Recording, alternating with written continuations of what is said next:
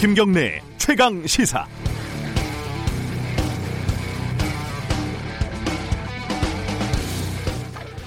모든 것을 바쳐서 임했던 치열한 승부가 끝난 뒤에 패배를 인정하는 것은 결코 쉬운 일이 아닙니다.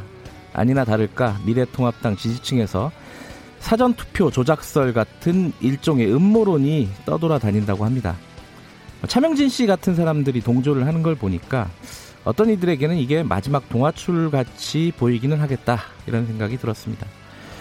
과거에도 비슷한 사례들이 있었죠. 2012년 대선에서 박근혜 후보가 당선이 되자 아, 개표 부정 의혹이 끊임없이 제기가 됐습니다. 저도 제보를 받아서 관련 의혹을 취재를 해본 적이 있었지만 결과적으로는 근거가 미약한 음모론 수준이었습니다. 하지만 이후에 김어준 씨가 더 플랜이라는 영화를 들고 나와서 개표가 누군가의 커다란 계획, 계획에 의해서 조작됐다. 이런 음모론을 공식적으로 제기를 합니다. 일이 커진 거죠. 통계니 K값이니 과학의 옷을 입혀서 그럴듯하게 들렸지만 결국은 과대망상에 가까웠습니다. 이 음모론의 중대한 오류가 입증이 됐지만 김어준 씨는 다른 근거를 제시하거나 대중에게 사과를 하지는 않았습니다. 지금 강용석 씨 등이 제기하는 사전선거 조작설과 과거 김어준 씨 등이 제기한 개표 조작설의 공통점은 쉽게 설명하기 어려운 확률적인 현상 하나를 잡아낸 뒤에 이건 누군가가 만들지 않으면 누군가가 계획하지 않으면 나오지 않는 숫자다. 이렇게 말을 하는 겁니다. 과학적으로 충분히 가능한 숫자라는 사실은 이들에게 중요하지 않았죠. 자기들끼리 취미생활로 음모론을 돌려보면서 정신승리하는 것까지는 뭐라고 할 수는 없습니다. 실제로 음모론 이게 굉장히 재밌거든요. 아폴로 11호가 달에 간 적이 없다는 음모론을 믿는 미국인이 아직도 5%는 된다고 하지 않습니까? 하지만 근거도 미약한 음모론의 진위를 밝히기 위해 사회가 비용과 시간을 들여야 한다면 다른 문제가 됩니다. 음모론 동화줄은 썩은 동화줄이라는 사실 아무리 급해도 잡지 마시기 바랍니다. 곧 끊어지게 돼 있습니다. 4월 20일 월요일 김경래 최강 시사 시작합니다.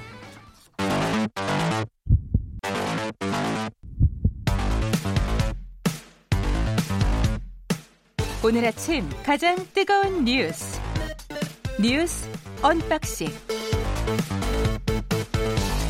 네, 아, 총선이 끝나고 살짝 개편을 했습니다.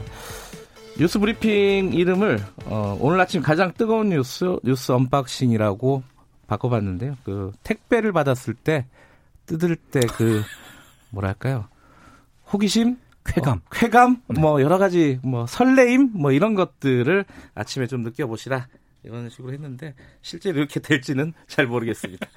아, 두 분을 모셨습니다. 민동기 기자, 고발뉴스 민동기 기자 어김없이 나와 계시고요. 안녕하세요. 안녕하십니까. 그리고 새로운 어, unboxing 선수를 한 분 투입했습니다. 김민아 시사평론가 나와 계십니다. 안녕하세요. 안녕하세요. 오늘 택배가 늦을 뻔해서 네. 아직도 숨이 차네요. 차가 막히는 모양이죠? 차가 많이 막히는데 네. 네.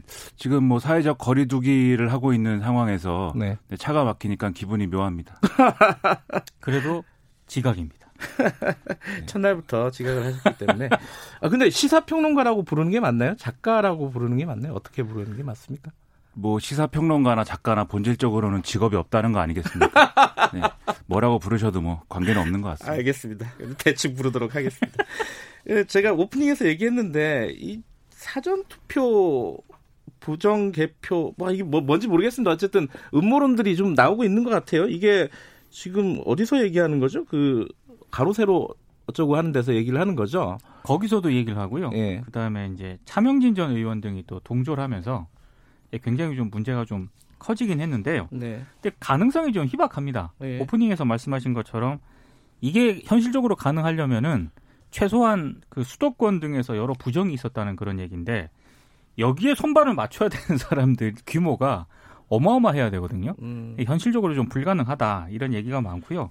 심지어 이제 이준석 그 통합당 최고위원 같은 경우에는 죽어도 정신을 못 차리는 것이다라고 비판을 했고 오늘 제가 보수 신문들이 어떻게 보도하는가를 쭉 봤거든요. 네. 그러니까 조선일보 정치부장이 음모론은 그만 못 나서 진 거다 이런 칼럼을 썼더라고요. 어.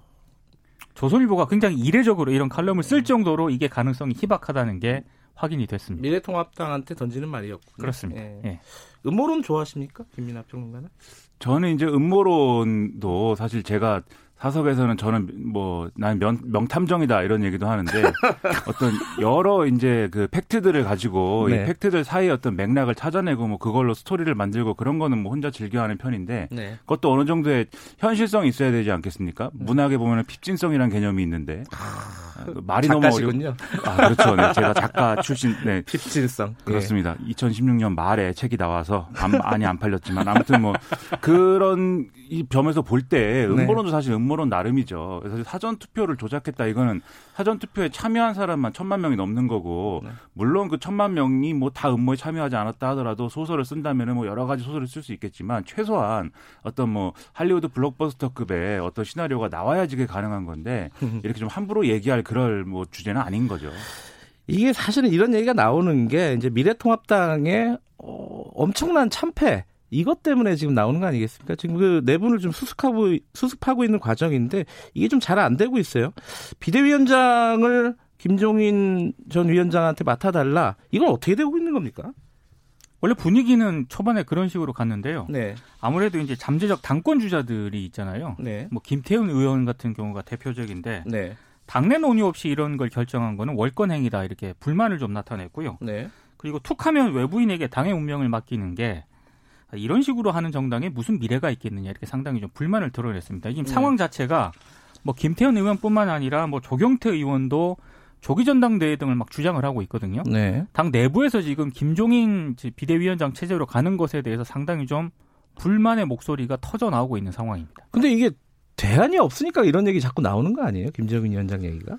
그렇죠. 뭐 누가 할 거냐 네. 비대위원장을 뭐 그런 문제도 있지만 이 사실은 비대위를 넘어서서 지금 미래통합당의 지도부 자체를 어떻게 뭐에 이제 근거해서 구성할 거냐 자체가 지금 없는 상황이거든요. 예를 네. 들면은 뭐 비대위다 아니다의 문제도 있지만 그래서 네. 뭐 비대위라고 한다면 그것은 관리형 비대위냐 혁신형 비대위냐 음. 그러니까 비대위가 뭘 하는 거냐 이런 거에 대한 합의가 지금 불가능한 상황인 거죠. 그 뭐 다 아시겠지만 이제 대선 주자급 인사들이 이번에 다 총선에서 낙선을 했다 이 점도 있고 네. 그리고 지금 최고위 중에 살아남은 사람이 뭐 조경태 최고위원 한 사람이라는 거 아니겠습니까? 그리고 대부분 지금 5선 고지에 올랐다라고 평가되는 의원들도 사실 이제 미래통합당과 전국적인 어떤 이런 차원의 어떤 리더십을 발휘하기에는 부족한 캐릭터 필요하다 이런 얘기 많이 나오기 때문에 말씀하신 대로 사람이 없는 문제가 있는데 네. 그래서 사실은 지금 보수 야당의 입장이 대단히 중요하거든요.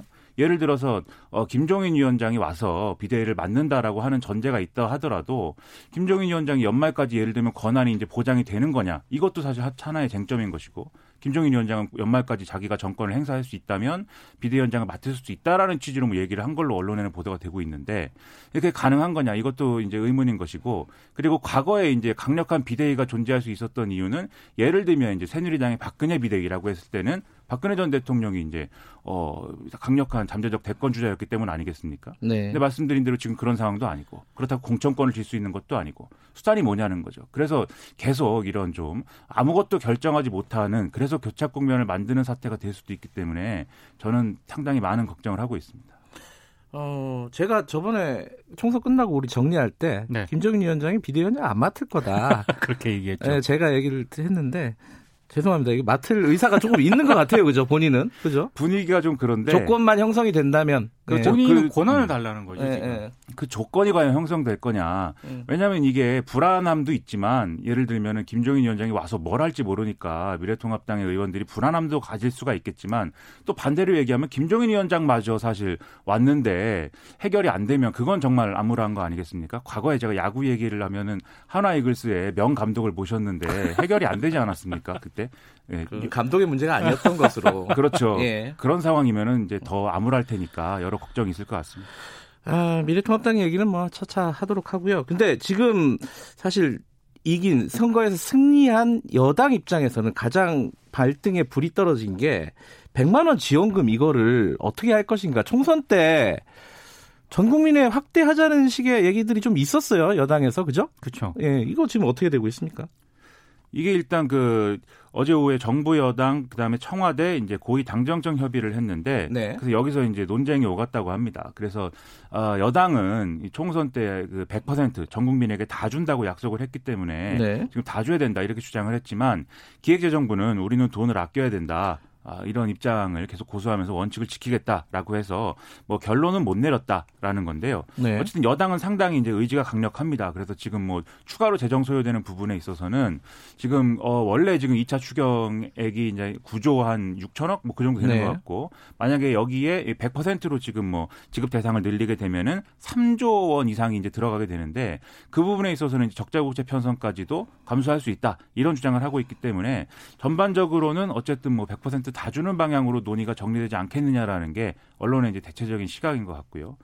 그래서 오늘 이제 당장 오늘부터 정부가 이제 2차 추경안 시정 연설을 하면서 이 논의가 국회에서 진행이 될 거거든요. 과연 이제 여야 간에 어떤 상황으로 어떤 맥락으로 논의가 이것 관련해서 가느냐 이게 지금 핵심 포인트라고 할 수 있습니다. 미래통합당이 이제 어떤 입장을 가지느냐 왜냐하면은 어 황교안 대표가 전 대, 전 대표라고 해야 되나요 이제 전 대표죠. 그죠. 그렇죠, 네. 네. 황교안 전 대표가 어, 총선 기간 동안에 정국민한테 주자고 했어요. 액수는 조금 다르지만 방법도 약간씩 다르고. 네. 그래갖고 요번에 이제 이 추경안을 어, 예, 어떤 입장을 과연 가질 것이냐.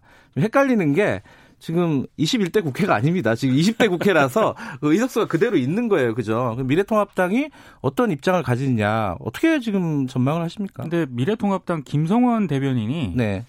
한겨레 기자하고 통화를 했더라고요. 네. 초당적으로 이 문제에 대해서는 협력을 하겠다. 일단, 예, 일단 기본적으로는 그렇게, 그렇게 얘기를 예. 했는데, 근데 이것도 잘 봐야 될 게요. 일단 김성원 대변인의 이 발언이 미래통합당 내부에서 어느 정도 내부 논의를 거쳐서 나온 발언인지를 일단 확인이 안 된다는 거고요. 음... 지금 미래통합당 내부가 굉장히 복잡하지 않습니까? 그러니까 본인 개인 의견일 수도 있고 네. 그이 발언 가지고 또 미래통합당 내부에서도 논란이 벌어질 수도 있고요. 네. 그래서 초당적으로 협력하겠다라고 하는 거는 그냥 그 이상의 의미는 없는 것으로 봐야 될 것 같고 네. 오늘 미래통합당이 또 의원총회를 하지 않습니까? 여기서 뭐 이런저런 얘기가 나올 것 같은데 사실 이 문제와 관련해서 미래통합당이 흔히 말하는 당론 입장 정하기가 상당히 쉽지 않을 것 같습니다. 이걸 가지고 근데 되니 안 되니 국회가 막 싸움이 벌어지 분위기는 아니지 않습니까 지금 그죠? 그렇죠. 그래서 예를 들면은 과거처럼 이제 지금 보수 야당이 아, 좀 지지층 결집이라든가 자신들의 어떤 단결을 목적으로 해서 대여 강경론을 꺼내드는 거는 쉽지 않은 상황이고 그러니까요.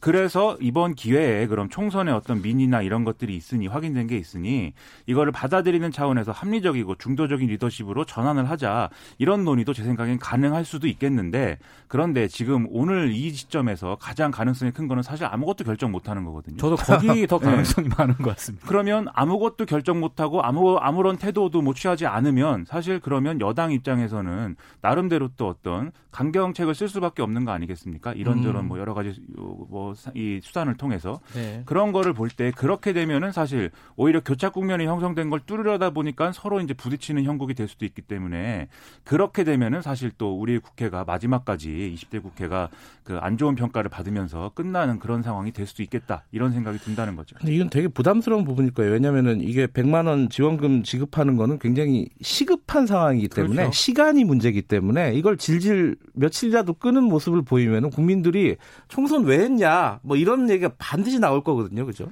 그렇죠. 그렇기도 하고 음.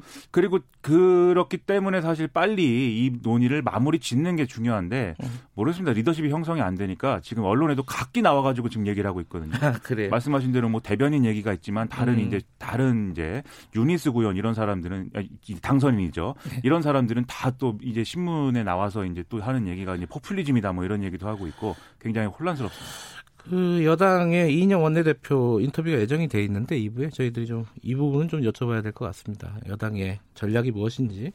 자, 마지막 뉴스 하나 더 얘기를 해보죠. 그 채널A 기자하고 현직 검사장 유착 의혹 이게 불거졌잖아요. 총선 전에. 네. 이게 뭐 감찰을 한다, 뭐 조사를 한다 여러 가지 얘기 있었는데 결국은 수사로 방향을 잡았어요. 윤석열 총장이 서울중앙지검에 수사할 것을 지시를 했거든요. 네. 근데 이게 고소고발이 모두 세 건이나 됩니다. 어떤 게 있죠? 그러니까 민원연이 고발한 사건이 있는데요. 이른바 채널A하고 검사장 유착 의혹이 하나 있고요. 네. 또 하나는 최경환 전 경제부총리가 MBC 보도에 대해서 이건 허위 사실 유포에 따른 명예훼손이다. 이렇게 또 고, 소한 음. 사건이 있습니다. 이게 또 하나 있고 나머지 하나는 그 보수적 시민단체가 최강욱 열린민주당 비례대표 당선자를 또 고발한 사건이 있는데요. 아하. 그 페이스북에 최 당선자가 채널A 기자 발언 요지라면서 올린 내용이 있습니다. 네. 그 이철 그 신라젠 전 대표가 사실이 아니라도 좋다. 네. 아, 당신이 살려면 유시민에게 돈을 줬다고 해라. 그러면 그것으로 끝이다. 이 부분이 허위 사실이라면서 또 이렇게 음... 고발한 사건이 있는데요. 좀 복잡하네요. 이게. 예, 이 세 사건 모두 이제 서울중앙지검이 수사를 하게 됐습니다. 네. 그 첫 번째 사건은 어 우리가 많이 지금 알려진 그 검사와 채널A 기자와의 유착 관계. 그렇죠. 두 번째 사건은 최경환 전 부총리 관련된 MBC 보도가 허위냐 아니냐. 네. 뭐이 얘기. 세 번째는 어 최강욱 지금 이제 당선자가 페이스북에 올린 글이 또 허위냐 아니냐. 그렇죠. 뭐 이 얘기네요. 그죠? 네.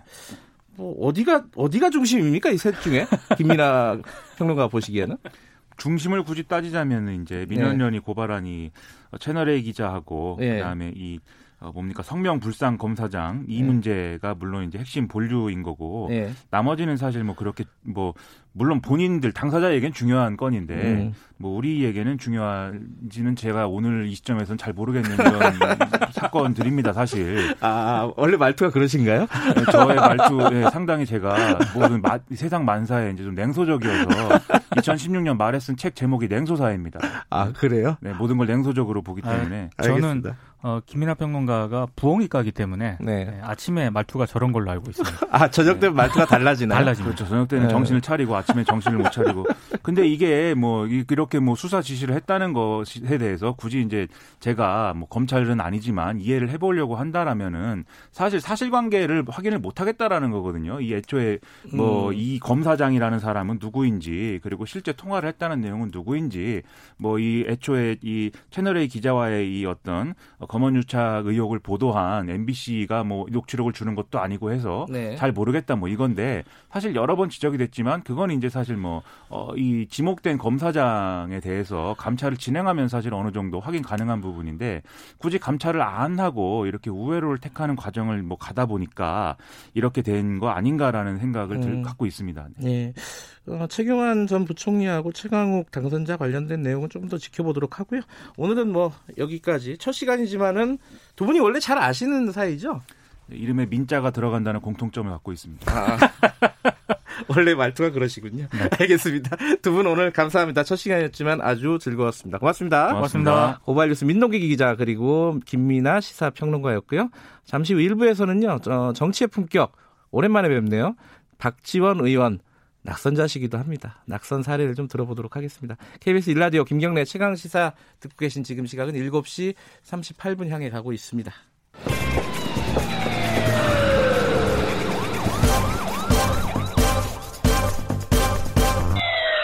김경래 최강 시사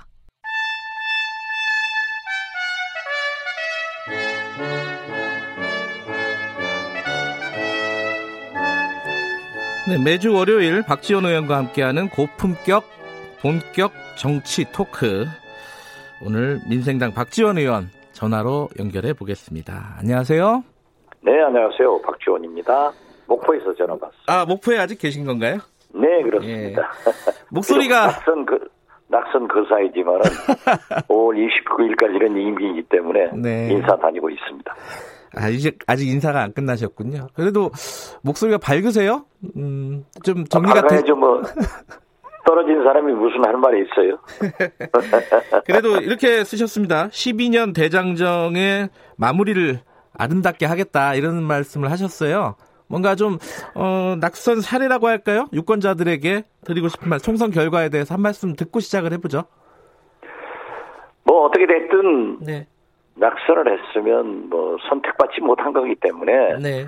지금은 당선인의 시간이고 네. 저는 목포에 있지만은 뭐 공식적인 행사보다는 그 사이 저에게 베풀어준 시민들에게 감사한 마음으로 네. 5월 29일까지 임기이기 때문에 철저히 금기원래 하면서 그냥 지내고 있습니다. 네.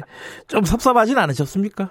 목포 시민들에게. 아, 왜 섭섭하지 않았다고 하면 거짓말이죠. 그러세요? 에, 이번 총선에 대해서 전반적으로 좀 한번 박지원 의원님의 평가를 좀 듣고 싶습니다. 어, 먼저 이제 여당 얘기부터 해보면은 압승 중에 압승입니다. 그 뭐 작게 잡아야 180석 아니겠습니까? 어, 그렇습니다. 예, 다른 범여 혹은 뭐 범진보까지 합하면 더 많아지는데 이게 여러 가지 해석은 있지만은 박지원 의원께서 보시기에는 결정적인 게 뭐라고 보세요? 역시 코로나 위기에 대한 네.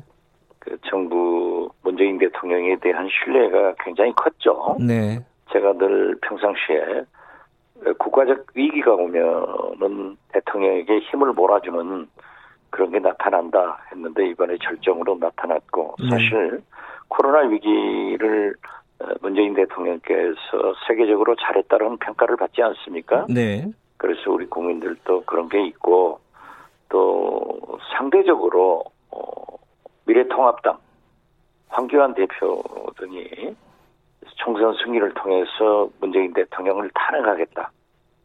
이러한 자극적인 말들이 음. 이 진보 세력으로 하여금 어, 문재인 대통령 지지 세력을 단결하게 만들었죠. 네. 그렇기 때문에 특히 호남 같은 곳에서는 어떻게 저런 얘기를 할 수 있느냐. 음. 우리가 문재인을 지키자. 이런 것들이 그 어떤 정책이나 인물보다도 단결해서 승리하는 네. 계기를 한국당 즉 미래통합당 황교안 대표가 만들어줬다. 저는 음. 그렇게 생각합니다.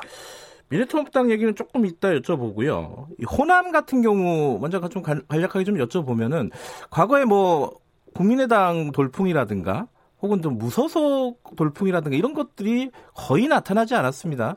어, 민주당의 거의 싹쓸이라고도 할 수 있겠는데 이거는 호남에서 좀 국한에서 보면 어떤 이유라고 보세요? 그러니 그 호남에서는 그 민주당 싹쓸이의 결과가 네. 어, 문재인 대통령을 보호하자. 음. 어떻게 됐든 우리가 뽑은 대통령인데 네. 저렇게 황교안 대표 등 미래통합당에서 탄핵하자. 이런 네. 것을 두고 볼 수는 없다. 그리고 어, 문재인 대통령의 성공을 통해서 진보 정권 재창출, 특히 예, 지금 현재 어떻게 됐든 이낙연 위원장이 압도적으로 국민적 지지를 받고 있잖아요. 네.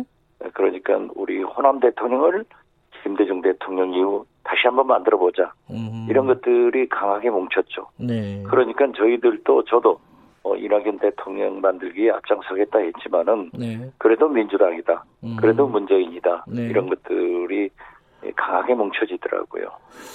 그 미래통합당 같은 경우에는요 선거를 앞두고 직전은 말고 그 전에는 사실 과반을 달라 이런 식으로 좀 자신감 있는 모습을 보여줬었어요 미래통합당이 뭔가 변곡점이 있었던 것 같습니다 이 선거에 어떤 거라고 보십니까? 그러니까 제가 뭐 우리 최강 시사에 나가서도 네. 김경일 기자하고 많은 얘기를 했지만은 네. 황교안 대표의 리더십이 한계가 있었어요. 음. 자꾸 문재인 대통령 발목만 잡고 음. 어, 뭐든지 극한 투쟁, 장애 투쟁, 광화문에 가서 촛불을 부대하고 그런 일을 하기 때문에 국민적 신뢰를 못 얻었다가 네. 또 선거 때는 보세요. 무슨 막말한 사람 공천 줬다 빼앗았다 뭐 이런 헤매고 네. 도대체 신뢰감이 없었단 말이에요. 어. 또 정책적인 특별한 것도 제안 못하고 지금 코로나 위기 수당도 보세요. 절대 반대하던 황교안 대표가 또 총선 때는 1인당 50만 원씩 주자라고 했다가 또 지금 안 당한 거 아니에요. 예. 이런 것들이 도대체 저분들이 즉 미래통합당이 신뢰를 받을 수 있느냐, 네. 우리 정책을 국민들이 맡길 수 있느냐 이런 것들을 상실했기 때문에 그랬다고 저는 봐요. 네. 황교안 대표가 바로 사퇴를 했어요. 12시 전에 사퇴를 했는데 이게 사실 정계 은퇴는 아니었습니다. 어, 황교안 대표가 다시 복귀하고 부활할 가능성이 얼마나 된다고 보세요? 저는 없다고 봐요. 없다고 보세요? 예. 어. 제가 뭐라고 했어요. 황교안 대표는 등 떠밀려서 종로로 갈 수밖에 없다. 네. 여기서 떨어지면은 그만이다. 음. 그런데 만약에 여기저기 지역구를 넘, 넘나보지 않고 네. 맨 처음에 나는 동, 종로로 가겠다. 네. 이 선언을 이낙연 당선인보다 먼저 했어야 약효가 있는 거예요. 음흠. 그걸 우물쭈물 하면은 네. 과연 에, 제1야당 대표로서 또 대통령 후보로서 대통령감으로서 국민들이 보지 않아요. 어. 그리고 또 패배했잖아요. 네.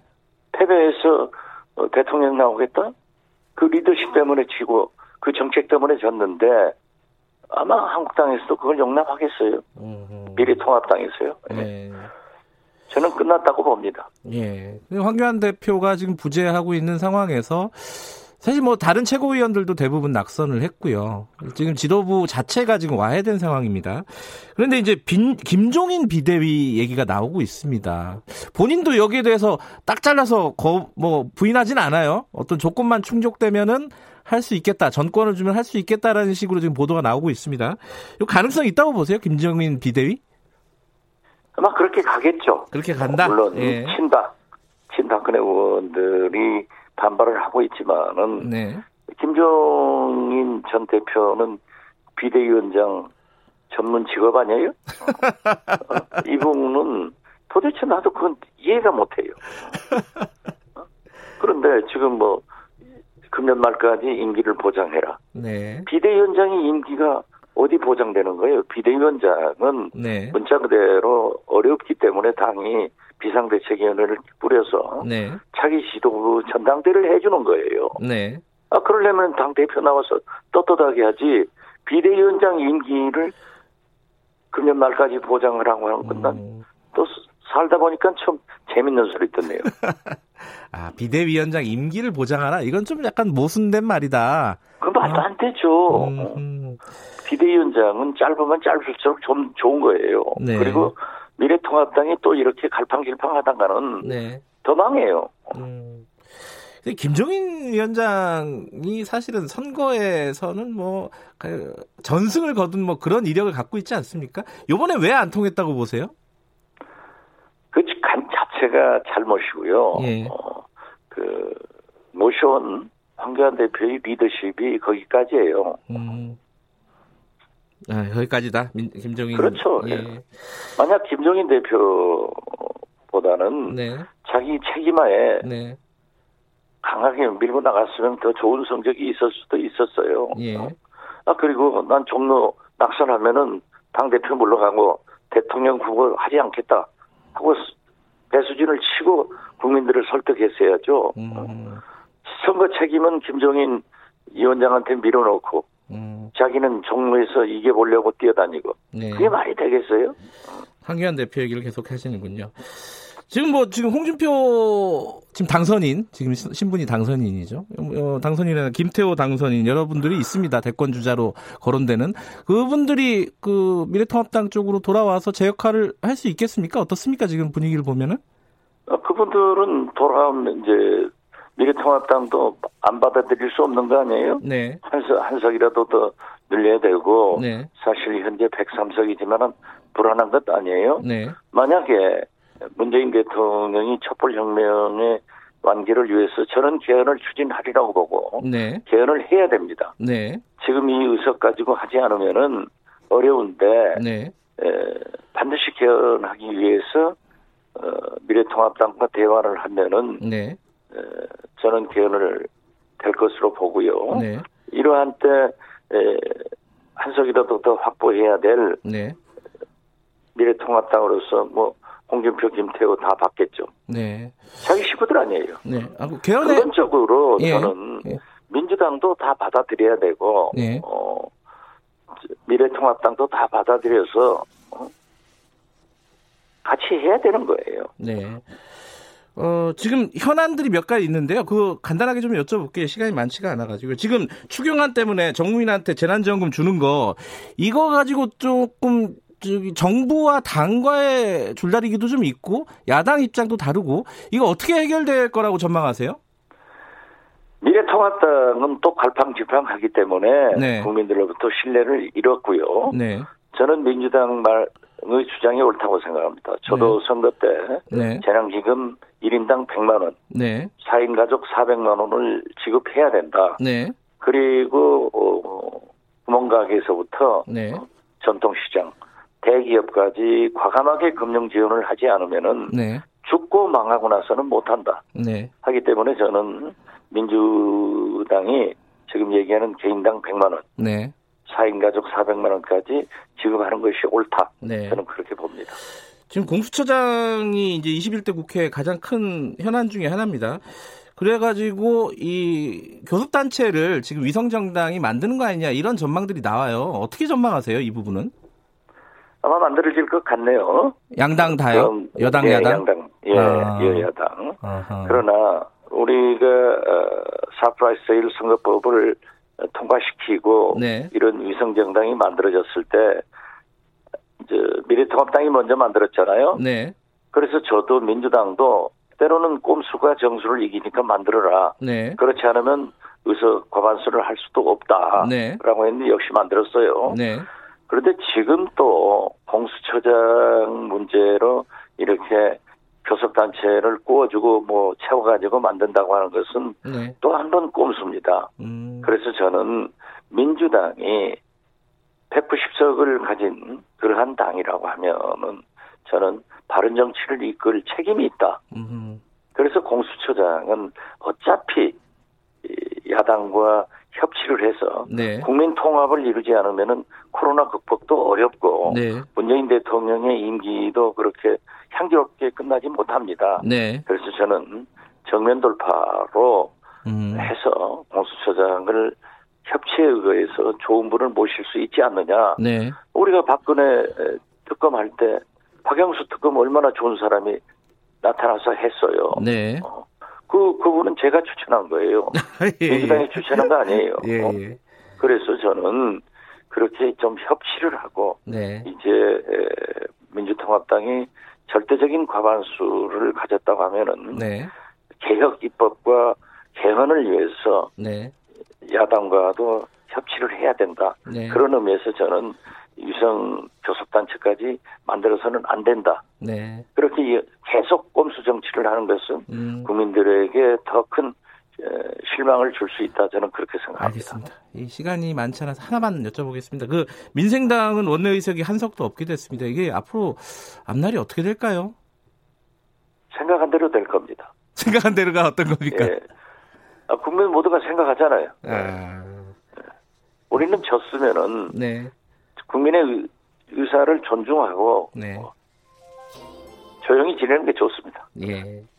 알겠습니다. 무슨 말씀인지 생간을 읽을 수가 있을 것 같습니다. 오늘 말씀 여기까지 듣고 다음에 더 만나도록 하겠습니다. 고맙습니다. 네, 감사합니다. 민생당 박지원 의원이었고요. 김경래 최강기사 1부는 여기까지고요. 잠시 후 2부에서는 더불어민주당 이인영 원내대표와 함께 인터뷰 진행합니다. 잠시 후 8시에 뵙겠습니다.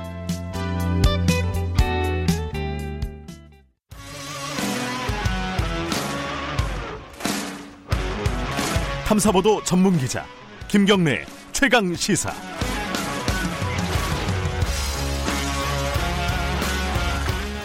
김경래 최강 시사 2부 시작하겠습니다.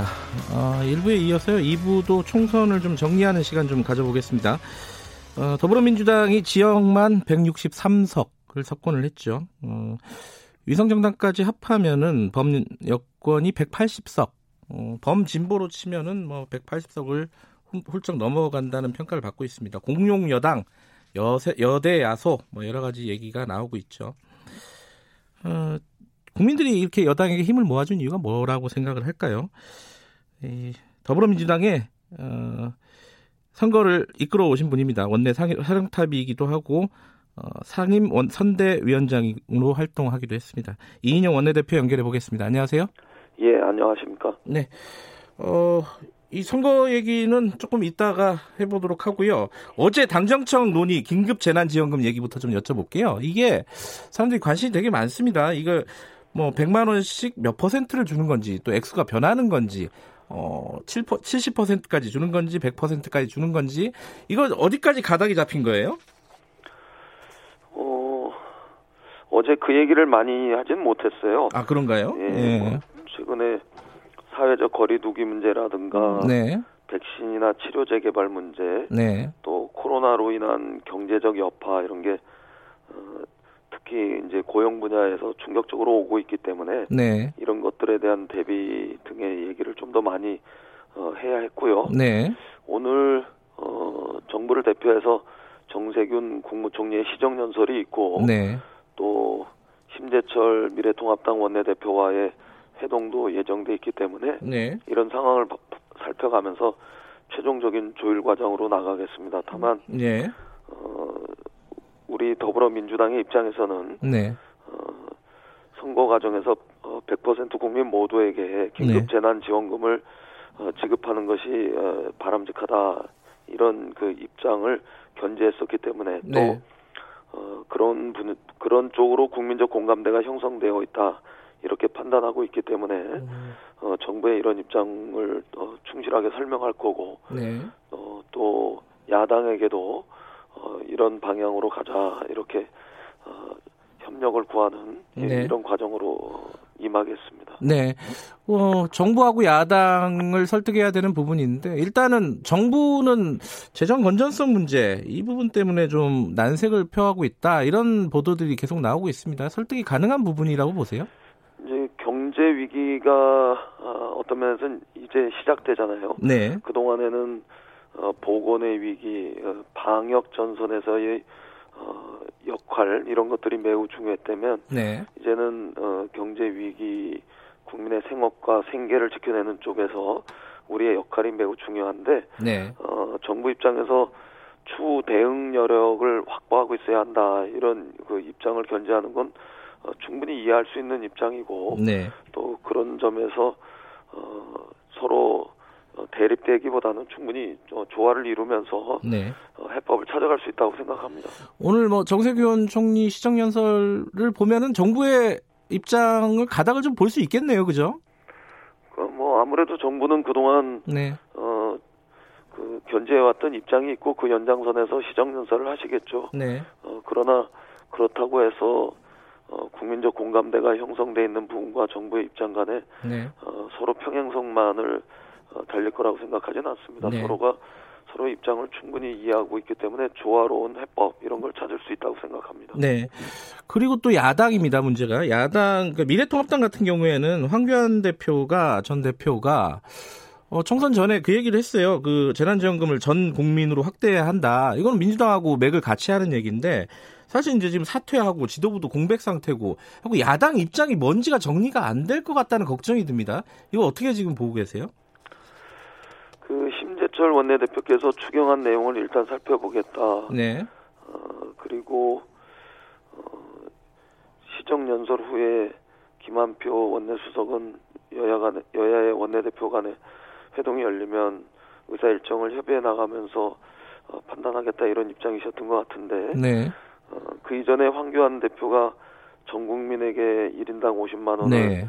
어, 즉각 지급해라 이렇게도 이야기했고 김종인 총괄 선대위원장이 50만 원을 전 국민에게 긴급 명령으로 빨리 지급하라는 이야기는 어, 자신이 이야기했던 100조 원의 그 예산 범위 내에서 가능하기 때문에 큰 차이가 없다 이렇게까지 이야기했지 않습니까? 네. 그래서 그 어, 야, 선거가 끝났다고 해서 야당의 입장이 어, 그렇게 한순간에 바뀌지는 않을 거다 이렇게 음. 기대하고 음, 네.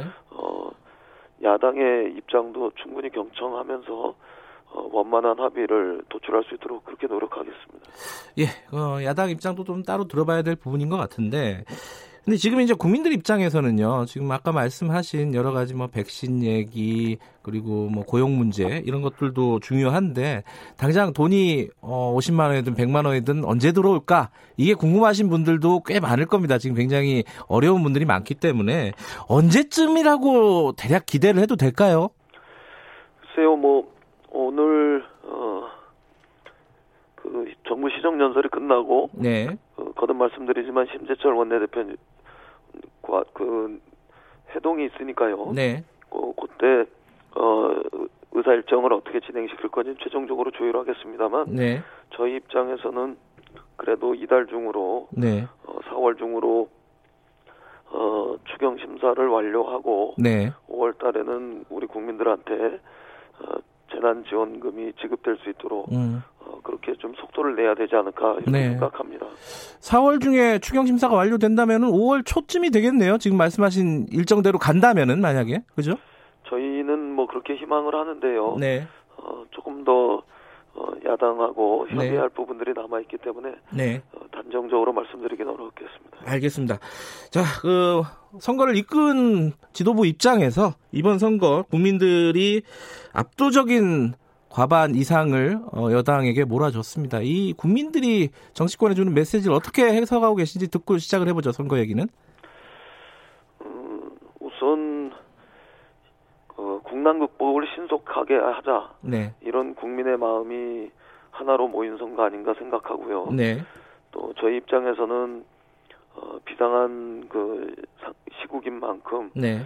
어, 대통령과 어, 더불어민주당이 서로 협력해서 네. 어, 마음껏 일할 수 있게 해달라는 어, 그래서 국정 안정에 어, 투표해달라는 이런 호소에 네. 국민들께서 응답해 주신 거라고 생각합니다. 그래서 국민의 생명과 안전 그리고 어, 국민의 생계와 생업 네. 이런 것을 어, 잘 어, 지켜내라는 어, 어, 간절한 국민의 뜻이 담겨 있다 네. 아, 이렇게 생각하고 어, 두려울 정도로 막중한 책임감을 느끼면서 국민의 어, 바램, 명령 이런 것을 잘 지키기 위해서 노력하겠습니다. 이 정도 숫자는 예상하셨습니까? 이인영 원내대표께서는? 어, 솔직히 어, 어쩌면 네. 어, 지역구에서도 어, 과반수를 만들 수도 있지 않을까 이런 음. 기대를 어, 마지막에 선거 마지막에 오면서 했던 건 사실인데요. 네. 어, 이렇게까지 어, 어, 엄청난 어, 승리를 거둘 수 있도록 국민들께서 어, 힘을 모아주실 거라고는 생각하지 못했습니다. 예, 아까 그 박지원 의원도 저희들이랑 인터뷰하면서 그 얘기를 했는데 이 이런 압도적인 다수를 여당에게 어, 주어진 상황에서 결국은 개헌을 추진할, 추진할 수 있는 절호의 기회가 아니냐 이런 취지의 얘기를 했습니다. 박지원 의원이 그런 얘기 많이 합니다. 21대 국회가 마지막 개헌 기회 아니겠느냐. 어, 이런 필요성 느끼고 계시나요? 네, 지금은 저희가 개헌을 먼저 이야기할 게 아니고요. 네. 그 어, 방역에서 특히 그 국민의 건강과 어, 생명, 네. 안전 네. 이런데 그 위협이 왔던 코로나 19로부터 이제는 어, 생업과 생계, 어, 네. 경제 영역에서 어, 코로나 19의 어, 여파가 밀려오고 있기 때문에 네. 이런 비상한 경제 시기에 어, 경제적 위기를 극복하는 데 총력을 다 어, 집중하고 네. 어, 여기에 우선 우리의 힘을 집중해야 한다고 생각합니다. 네. 그래서 개헌 이야기와 관련해서는 어, 아직 검토하거나 어, 논의를 해보지 못했습니다. 아, 그 개헌 얘기는 지금 할 계제가 아니다 이런 말씀이신 건가요? 그렇습니다. 우선 어, 경제적 위기 극복에 총력을 다해야 되지 않겠습니까? 네. 그러면 21대 국회에서 가장 어, 이 숫자 주어진 숫자 물론 20대 국회도 한 달 남아 있습니다. 아, 이 지금 시급하게 추진해야 될까? 아까 이제 추경 얘기가 있을 거고요. 그 다음에 어떤 것들이 있다고 보세요, 구체적으로? 글쎄요, 20대 국회가 마무리되기 전에 네. 어, 그동안 어, 각 상임위별로 네. 어, 그 법안을 심사하고 네. 상임위에서 의결해서 법사위에 와 있는 법안들이 어, 어느 어느 정도 있는데요. 뭐 그런 부분들은 당연히 해, 했으면 좋겠고 네. 어, 특히 경제적인 어, 경제와 관련된 법안이라든가 아니면 네. 어, 사회 안전망과 관련된 법안 이런 것들은 어, 이번 과정에서 꼭 처리했으면 좋겠습니다. 그리고 음. 어, 우리 국민들한테 어, 선거 직전부터 어, 매우 중요한 관심사로 떠올라 있는 텔레그램 엠번방 사건과 관련해서 네. 어, 법적인 제도적인 장치를 마련하고 네. 20대 국회가 마무리되면 음. 어, 그나마 국민들께 어, 최소한의 도리는 다한 거 아닌가 이렇게 네. 생각하고 있습니다. 선거 기간 동안에 약간 논란이 됐던 부분인데요. 이 종부세 완화 얘기를 꺼낸 후보들이 좀 있었습니다. 어, 12, 16 부동산 대책 관련해 가지고 종부세 지금 법안이 아직 정비가 안 된 상황이지 않습니까? 이거는 20대 국회에서 처리를 할 생각이신 거죠? 그 어, 선거 기간 중에 어, 종부세나 아니면은 네. 뭐 기본적인 어, 어, 일가구 일주택 어, 이런 어떤 원칙이 지켜진다면 네. 그, 그 과정에서 조금 더 어, 현실적인 문제들을 네. 어, 유연하게 대처하고 또 조화를 현실의 그 문제들과 조화를 이루는 어, 이런 방안들을 좀 어, 모색해야 되지 않느냐 이런 이야기들이 있었던 건 사실이고요. 네. 어, 그런 부분들까지 포함해서 네.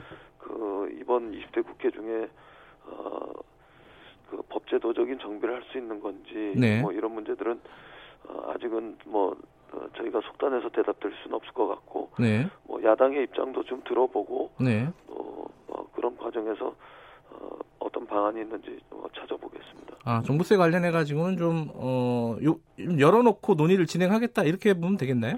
뭐 선거 과정에 이미 그런 이야기들이 있었기 때문에요. 네. 그걸 뭐 배제하면서 음. 어, 그렇게 생각하고 있지는 않습니다. 뭐 같이 어, 판단하고 20대 국회 안에서 할 수 있으면 해보고 네. 안 그러면 21대 국회에서 어, 마찬가지로 논의내는 과정에서 그런 것들이 어, 조화를 찾을 수 있는지 판단할 수 있으리라고 생각합니다. 네, 이제 선거 결과를 두고 여러 가지 이제 뒷얘기들이 있는데 이제 그 위성 정당이라고 할까요? 그 미래 한국당하고 더불어 시민당이 어 모당에 흡수되는 게 아니라 당분간 교섭단체 구성 등을 위해서 좀 독자적인 정당으로 남아 있는 거 아니냐. 이렇게 관측하는 쪽이 있어요. 왜냐면은 교섭단체를 구성하면 여러 가지 이점들이 있, 는 데다가 또 공수처장 임명하는 그런 과정에서도 어떤 일정 정도 역할을 할 수 있기 때문에 그런 얘기들이 나오는데 여기에 대한 어떤 방향 설정은 돼 있습니까? 음, 아직 뭐 분명하게 방향 설정이 돼 있는 것은 아니고요. 네. 우선 어, 서로 뭐 위성 정당으로 평가도 받고 형제 정당으로 어, 서로 언급도 하고 그럽니다만 네. 각 정당이 가진 자율적 판단들 네. 이런 것들을 먼저 선행해야 될 거고요. 네. 이런 과정에서 어, 때가 되면 자연스럽게 어, 서로 통합할 건 통합하고 네. 또 어, 또 분리될 건 분리되는 이런 과정 절차를 밟으리라고 생각합니다. 다만 어, 국민이 선택한 어, 의석 비율을 바탕으로 네. 또 민의에 따라서 국회가 운영돼야 되는 만큼 네. 그런 어, 민의를 거스르는 어, 이런 그 어, 정치적 행동 이런 것들은 국민의 비난에 직면할 것이기 때문에 네. 어, 그 이미 비례정당 자체가 어떤 면에선 본연의 취지에서 어, 벗어나서 추진된 것들도 있었고 네. 그렇기 때문에 어, 원래 상황으로 어, 정상적으로 어, 되돌아가는 것이 바람직하다 이런 이런 말씀 드리겠습니다. 근데 이제 야당 입장에서는요, 미래통합당 입장에서는 미래한국당을 교섭단체로 어, 확보를 하면은 어, 상당 부분 어, 이득을 가질 수가 있지 않습니까? 그렇게 된 상황이면은 여당도 선택지가 없는 거 아니냐 이렇게 해석할 수도 있고 아까 박지원 의원처럼 그럼에도 불구하고 좀 바른 정치의 모범을 보여야 된다 여당이 여러 가지 이제 어, 뭐랄까요 어려운 선택이 남아 있을 것 같아요. 그렇게 어려운 선택을 하게 될 때가 될 것 같은데 여기에 대한 생각은 어떠세요? 저 개인적으로는 네. 국민 국민의 뜻 어, 이것이 워낙 어, 준엄하게 네. 어, 보여졌기 때문에 어, 여당도 그 어, 국민의 의지에 충실하게 임하는 이런 태도로 일관하는 게 좋고요. 네. 야당도 이게 뭐 변칙적으로 어, 국회를 운영하는 이런 수를 자꾸 찾는 이런 네. 것보다는 어, 정직하게 음. 국민의 의, 의사 의지에 순응하는 이런 정당 정치의 길로 나, 나오는 것이 바람직하다고 생각합니다. 알겠습니다. 열린민주당에 대한 입장은 좀 정리가 됐나요? 그쪽은 민주당만 바라보고 있다 이런 식의 신호를 계속 보내고 있지 않습니까? 그 총선 전부터도 그랬고 총선 과정에서도 그랬고 네. 어, 저희들이 열린민주당에 대해서 어, 견제했던 입장은 뭐 어, 굉장히 분명하고 원칙적이었다고 생각합니다. 네. 그 입장에서 아직 변한 게 없습니다. 아, 아직 통합 생각할 때는 아니다 이런 말씀이신 건가요? 그러면? 뭐 이미 그런 식으로 말씀을 드렸었기 때문에요. 네. 네, 네. 알겠습니다. 그 지금 아까 선거제도 잠깐 말씀해 주셨는데 이게 좀 국민들 입장에서는 혼란스러웠던 게 사실입니다. 21대 국회 네. 의원 선거가 네. 선거법 재개정 어, 논의를 하실 예정이세요? 그 본래 어, 연동형 비례대표제를 도입했던 취지와는 다르게 네. 이번 총선 과정에서 어, 비례정당의 문제들이 어, 불거져 나왔기 때문에 네. 어, 이번에 드러난 선거법의 미비점 이런 것들은 어, 언젠간 반드시 보완해야 할 과제라고 저는 생각합니다. 네. 어, 제 손으로 마무리 지을 수 있으면 좋겠지만, 네. 어, 저도 이제 원내대표 임기가 거의 끝나가고 있기 때문에, 네. 다음 원내대표들께서 네. 잘 판단하고, 어, 대처해 주셨으면 좋겠습니다. 뭐, 분명한 것은, 아무 일도 없었던 것처럼 그냥 지나갈 수는 없는 문제라고 생각합니다. 음, 아무 일도 없었던 것처럼 지나갈 수는 없다. 자, 마지막으로요. 어, 아까 원내대표 임기 얼마 안 남으셨다고 했는데, 지금 8월 당권, 어, 뭐, 전당대회라든가 이런 것들이 치러질 가능성이 높지 않겠습니까? 당권에 도전하실 생각이세요? 어떤, 어떤 생각이십니까? 아, 저는 지금까지 제 소임을 네. 어, 아주 충실하게 어, 하고자 노력해 왔고, 네. 어, 이 상황에서, 어, 그, 나름대로 긍정적 평가를 받을 때제 네. 어, 정치적 행보를 잘 마무리하는 것이 어, 중요하다고 생각합니다. 그 네. 문제는 지금 뭐 전혀 검토하고 있지 않습니다. 지금 검토하고 있지 않으시다. 알겠습니다. 오늘 말씀은 여기까지 듣도록 하겠습니다. 고맙습니다. 감사합니다. 예, 더불어민주당 이인영 원내대표였고요. 김경래 최강 시사 어, 듣고 계신 지금 시각은 8시 18분 향해 가고 있습니다. 공정하고 깊이 있게 오늘 하루 이슈의 중심.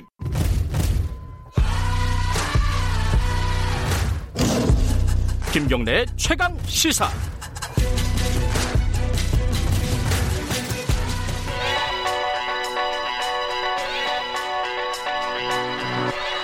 최강 시사 최한수의 눈.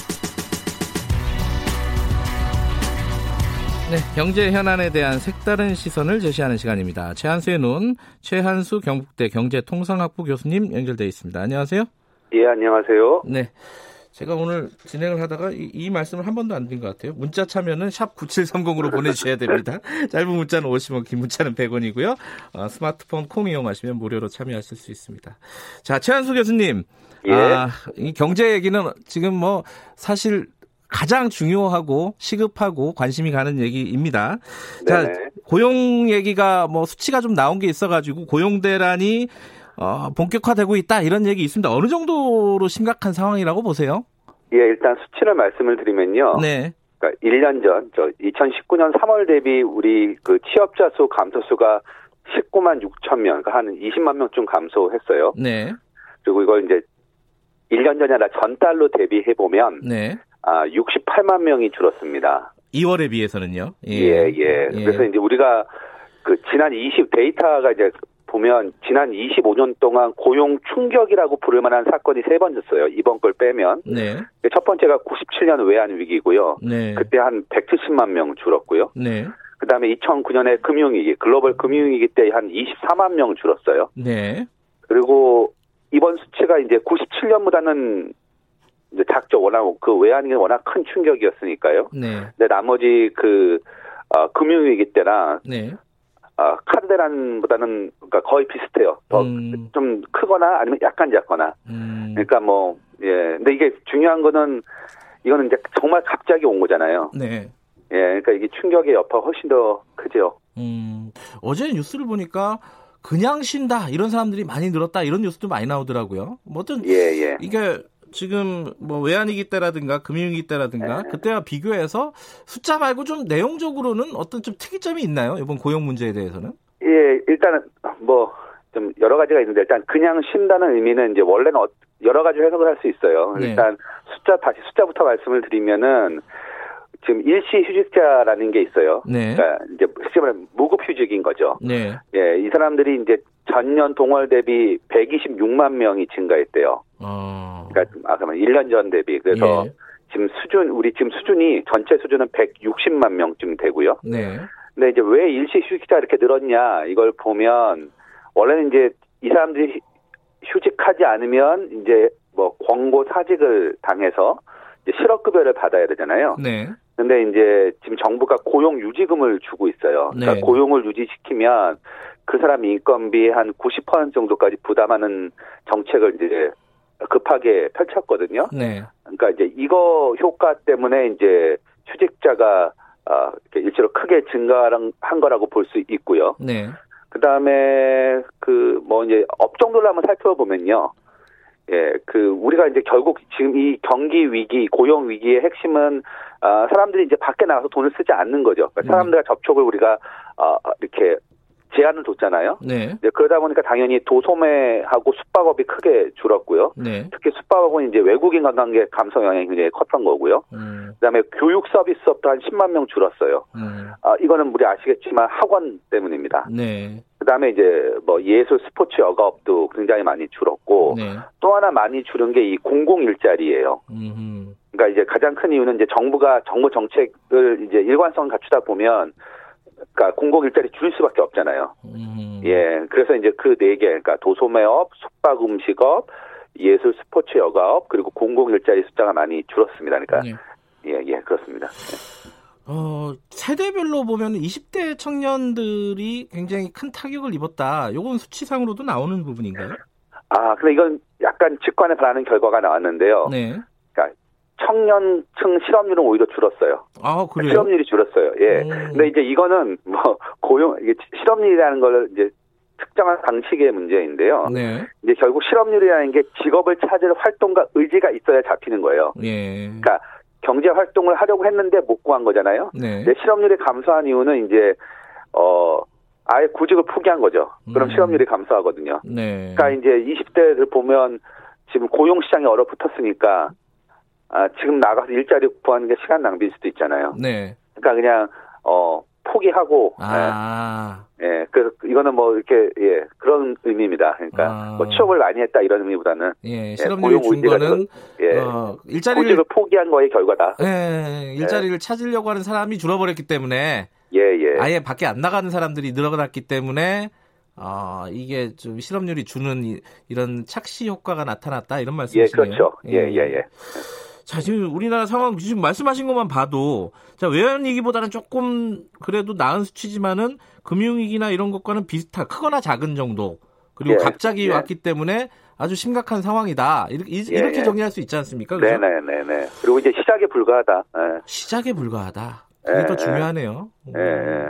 근데 우리 막 이렇게 확진자가 지금 상당히 줄어들고 막 이러고 있어가지고 예, 예. 좀 나아지는 거 아니냐 이렇게 생각할 수도 있는데 그건 아닌 거죠. 아, 아 그러니까 참 애매해요. 그러니까 이게 네. 뭐냐면 그 뭐 물론 외환위기는 이제 우리나라에서 그러니까 97년 외환위기는 아시아에서 터져서 미국이나 유럽은 상대적으로 타격이 덜했고요. 네. 그 다음에 2008년 금융위기는 이제 미국 쪽이랑 유럽 쪽에 터져서 이제 우리가 피해가 좀 덜했잖아요. 네.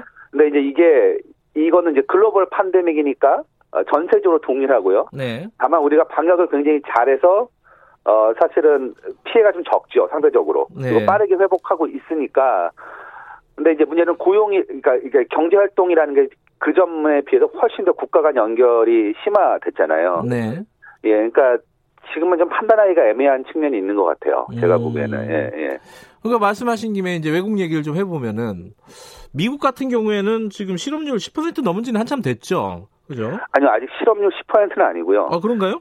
예, 예, 예. 어, 지금 한 몇 퍼센트 정도 됐죠, 거기? 지금 보니까, 제가 통계를 보니까, 어, 3월 실업률이 4.4%예요. 아, 그거밖에 안 돼요? 음... 예, 예. 근데 이제 이게, 어, 2월, 미국은, 우리는 이제 1년 전하고 비교하잖아요. 이제 네. 미국은 전달하고 많이 비교하는데 네. 아, 전달에 비해서 거의 1% 포인트 정도 증가했으니까 음. 2월이 3.5%였고 실업률이. 네. 아, 그다음에 지금은 4.4%고요. 근데 이제 중요한 거는 실업수당 신청 수가 지난 한 달 동안 2,200만 명이 늘었대요. 한 달 동안. 그 숫자는 이, 어느 정도 숫자예요? 예, 그러니까 이 숫자가 예. 이게 사실 감이 안 잡히잖아요. 그렇죠. 이 예. 숫자가 예. 2009년 금융 위기 때 비교해 보면, 그러니까 그게 미국이 근래 그러니까 대공황 이후로 가장 심하게 경제 충격을 받은 시기인데요. 네. 이 숫자가 금융 2009년 금융 위기의 8배라고 합니다. 8배. 예, 예, 예. 이 실업률 한 30% 간다 갈 수도 있다 최악의 경우 이게 이제 장하준 교수의 인터뷰였어요 저희들 저번 주에 했던 예, 예, 예, 이런 예. 정도 갈 거라고 동의하세요? 아, 이거 뭐, 이제, 제가 나 틀리니까 저는. 근데 이제, 네. 수치만 또 같이 갖고 얘기를 하면은, 네, 네. 제가 또 한번 말씀드렸던 것 같은데, 2008년 금융위기 때 실업률이 거의 이제 최고점을 찍었는데, 그때가 10%였어요. 네. 예. 근데 이제 지금 대충 경제학자들의 합의는 혹은 시장의 합의는 그거는 갑분이 넘었을 거다. 갑분이. 예. 예. 근데 이제 최근에 그 아까 말했던 그 4주 동안 2,200만 명 있잖아요. 실업수당 신청한 사람이. 네. 그러니까 기존 실업자가 아니라 이제 신규 실업자인 거죠, 이 사람들은. 네. 어, 근데 이거를 금융위기 때랑 계산해 보면 이게 한 18% 정도까지, 그러니까 이걸 고려하면 올해 실업률이 한 18% 정도까지 올라간다고 계산하는데요. 네. 이게 대공황 때 수준이래요. 아, 18% 정도가? 네, 그러니까 뭐 예. 뭐 30%까지는 모르겠는데 네. 지금 나온 숫자로 보면 예, 금융위기 수준의, 그러니까 대공황 수준의 실업률은 아, 되지 않겠느냐. 네. 네. 더 나빠질 수 있고요. 예. 예. 지금 어렵고 힘들고 나빠지고 있다는 얘기만 계속 했는데 자 시간이 뭐 네. 많지는 않지만은 자 그러면 지금 네. 뭐 무엇을 해야 되나? 지금 뭐 네. 재난 기금 뭐 70%를 준다, 100%를 준다, 그리고 뭐 고용 관련된 패키지 대책 내놓겠다 막 얘기를 하고 있는데 교수님이 보시기에는 가장 중요하고 시급하고 그런 것들이 어떤 겁니까? 예, 그러니까 두 가지입니다. 그러니까 실업급여를 네. 바꾸는 사람한테는 보다 두텁게 보호할 수 있는 장치가 필요해요. 네. 그러니까 예컨대 지금 미국이 하고 있는 건데 실업 급여 수급 기한을 좀 늘리는 게 필요하고요. 네. 이제 보다 또 사람들이 많이 얘기하는 게 고용보험의 혜택을 받을 수 없는 직종들이 있잖아요. 네. 예컨대 프리랜서가 대표적이고 특수고용직 같은 사람들. 예. 그러니까 이런 사람들은 지금 사회 안전망에서 제외돼 있어요. 네. 그러니까 이제 우리나라의 실업급여 받는 비율이 실업자 중 10명 중에 4명밖에 안 돼요. 네. 예, 그러니까 우리나라 원래 실업보험 요건이 되게 엄격하고요. 네. 범위도 되게 제한적이거든요. 네. 그러니까 제가 보기에는 이제 지금 이 위기를 기회 삼아서 우리나라 사회 안정만 전체를 손보는 게 필요할 것 음, 같습니다. 알겠습니다. 그 정부의 고용 대책도 한번 좀 눈여겨서 기다려 보도록 하겠습니다. 고맙습니다. 예, 감사합니다. 최한수 경북대 경제통상학부 교수였습니다. 자, 2부는 여기까지고요. 잠시 후 3부에서 다시 뵙겠습니다. 일부 지역국에서는 해당 지역 방송 보내드립니다.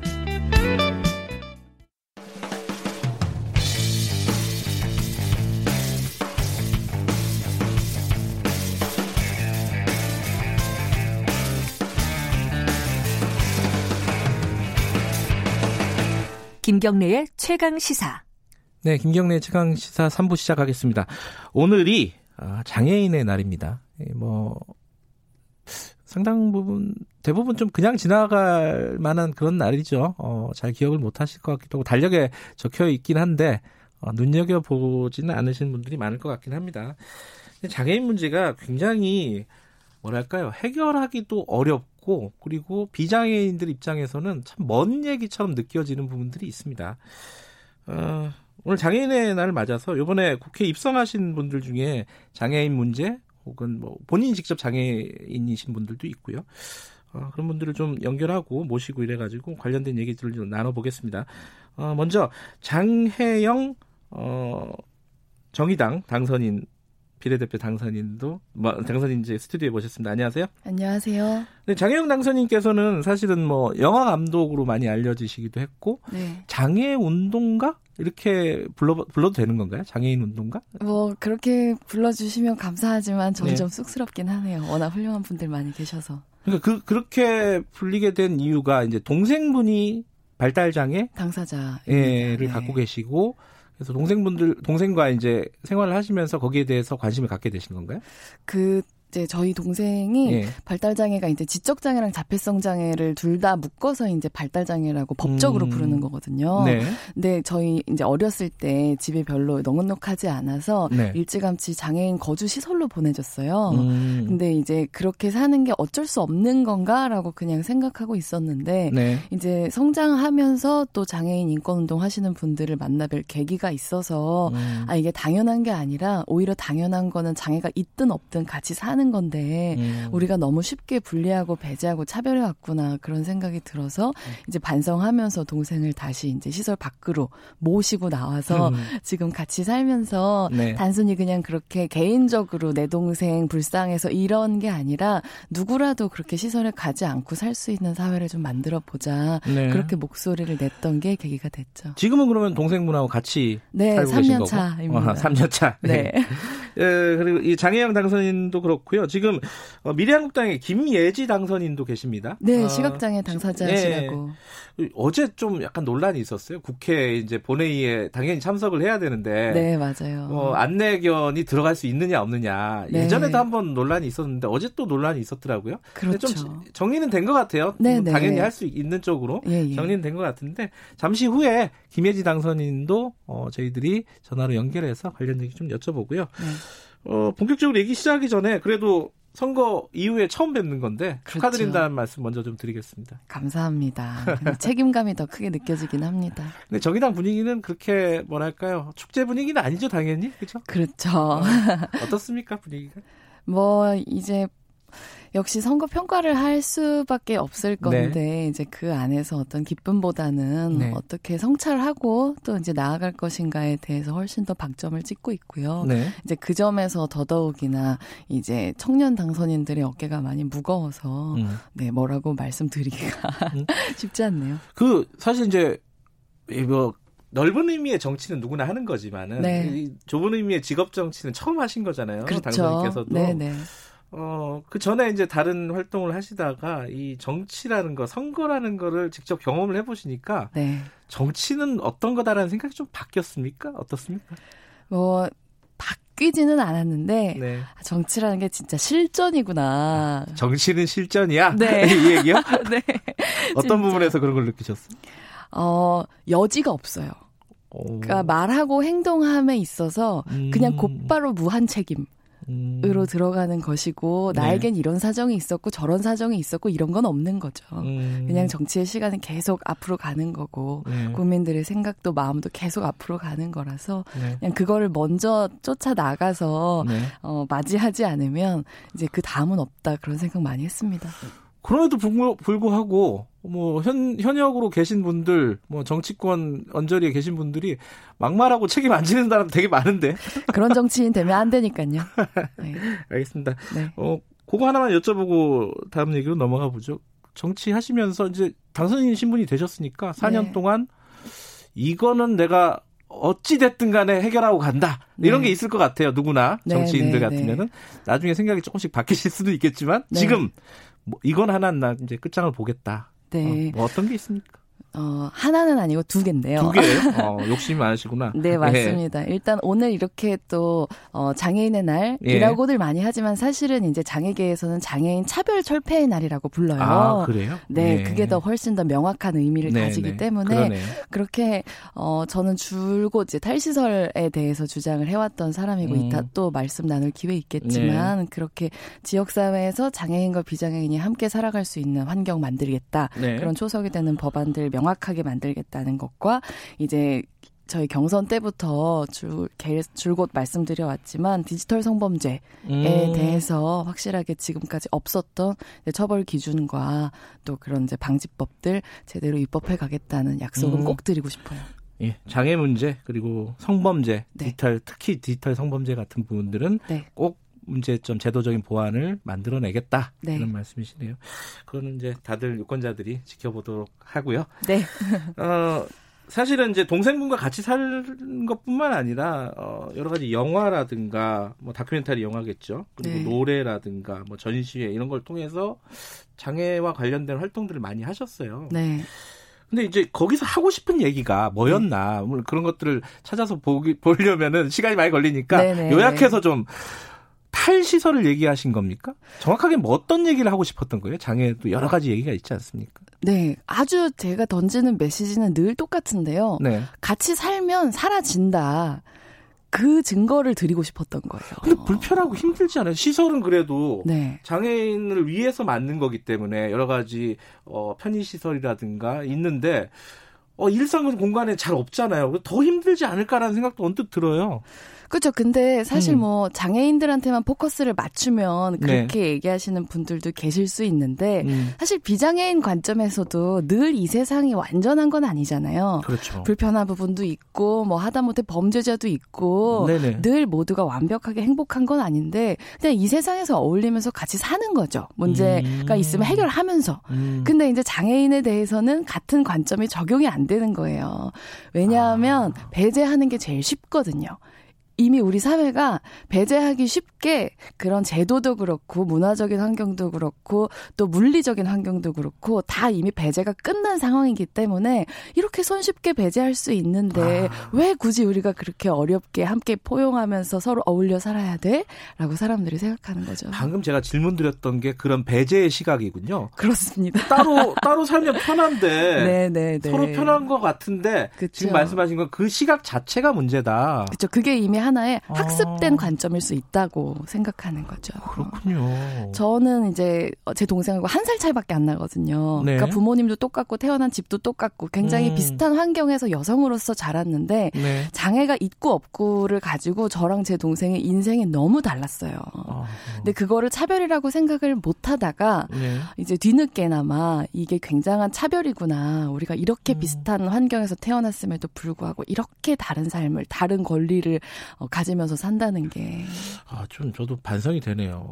그러니까 제 생각 자체가 네. 기본적으로 배제하는 게 더 편한데 왜 그러지? 막 이런 생각을 갖고 있으니까 아마 많은 분들이 그럴 거예요. 그렇죠, 그렇죠. 어. 맞아요. 저만 나쁜 놈은 아닐 겁니다. 이제 뭐 새롭게 우리가 그걸 변화시켜낼 수 있다라고 음. 생각하는 게 굉장히 더 중요하다 말씀드리고 싶어요. 그러니까 1호 법안이 지금 네. 그 당선인께서 네. 장애인 24시간 활동 지원제도 보상 요거를 내신다고 했잖아요. 네, 맞아요. 그러니까 그것도 그런 같이 살기 위한 어떤 제도적인 장치 네. 뭐 이런 거라고 보면 되겠네요. 그렇죠. 저는 제일 음. 초석이 될 수 있는 거라고 생각하는데 네. 지금까지 장애인에 대한 돌봄은 그 가족의 몫이라고 다들 생각해 왔거든요. 네. 그래서 막 이제 장애인 차별 철폐의 날쯤 되면은 늘 발달 장애 당사자 부모님들 나오셔서 자식보다 하루 더 살고 싶다 이런 음. 말씀하시면 다들 막 안타까워하고 내일 되면 잊어버리고 그렇죠. 막 그렇게 많이 음. 했잖아요. 근데 가족이 아니라 누군가의 가족이 아니라 우리 사 사회의 시민으로서 음. 그 발달 장애인이든 아니면 장애 당사자를 돌보는 인력을 국가가 채용해 가지고 지원하겠다라고 음. 하는 관점인 거예요. 그런 사람들 활동 지원사라고 부르고 음. 24시간이 필요한 사람한테는 24시간까지도 지원한다는 명확한 규정을 둔다는 거죠. 지금도 어, 지원이 있긴 하죠. 그렇죠. 2007년도에 법이 만들어져 가지고 음. 이제 시행이 되고 있는데 그게 예산 때문에 음. 좀처럼 충분하게 지원이 되고 있지 않거든요. 음, 그 네. 지, 지원 폭이라든가 네. 아까 24시간 지원이라든가 이런 것들을 좀 명확하게 네, 네. 법적으로 제도적으로 그렇죠. 규정을 하자. 예, 보장하자. 음, 그렇군요. 네. 자, 그 얘기 조금 이따가 이어서 하도록 하고요. 네. 김예지 당선인 연결이 돼 있다고 합니다. 아, 잠깐만 전화 통화 해볼게요. 자, 김예지 당선인님 안녕하세요. 네, 안녕하세요. 네, 어, 축하드립니다, 먼저. 아, 네, 너무 감사드립니다. 예, 지금 우리 장 장혜영 당선인 스튜디오에 나와 계시는데요. 두 분 인사 두 분 인사해 보신 적 있죠? 아니요, 처음입니다. 아, 그래요? 두 분 인사 좀 하세요, 두 분. 안녕하세요. 안녕하세요. 축하드립니다. 축하드립니다. 예. 아, 앞으로 친하게 지내시고요. 네, 원내에서 뵙겠습니다. 어, 두 분이 네, 같이 하실 일들도 되게 많을 것 같아요. 당은 다르지만. 네. 그죠? 어, 김효지 당선인 님. 네. 어제 뉴스가 뭐 많이 났어요. 안내견 조이 조이도 어. 굉장히 유명해졌습니다. 지금 어, 비례대표 0번이라고 이런 얘기도 많이 나오고. 근데 그 국회에 들어가니 못하니 이렇게 말들이 좀 있었는데 정리가 됐나요?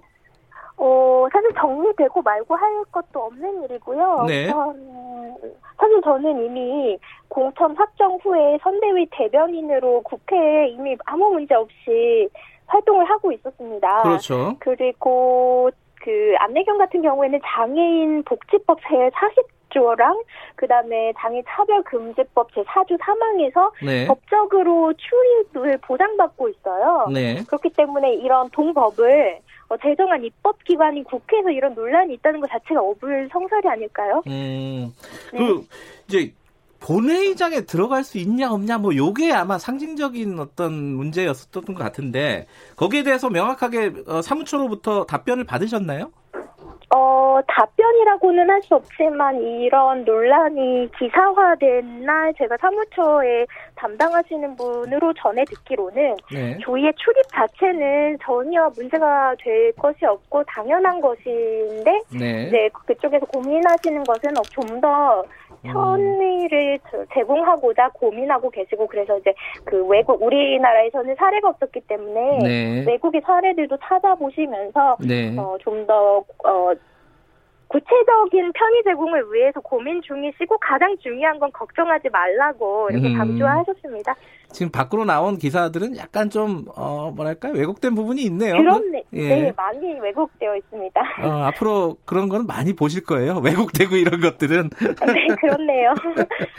자, 그 어, 당선인으로서 어, 앞으로 어, 21대 국회에서 지금 어, 장혜영 당선인에게도 여쭤봤는데 어떤 일은 꼭 하고 싶다 계획이나 포부 한 말씀 듣고 마무리하죠.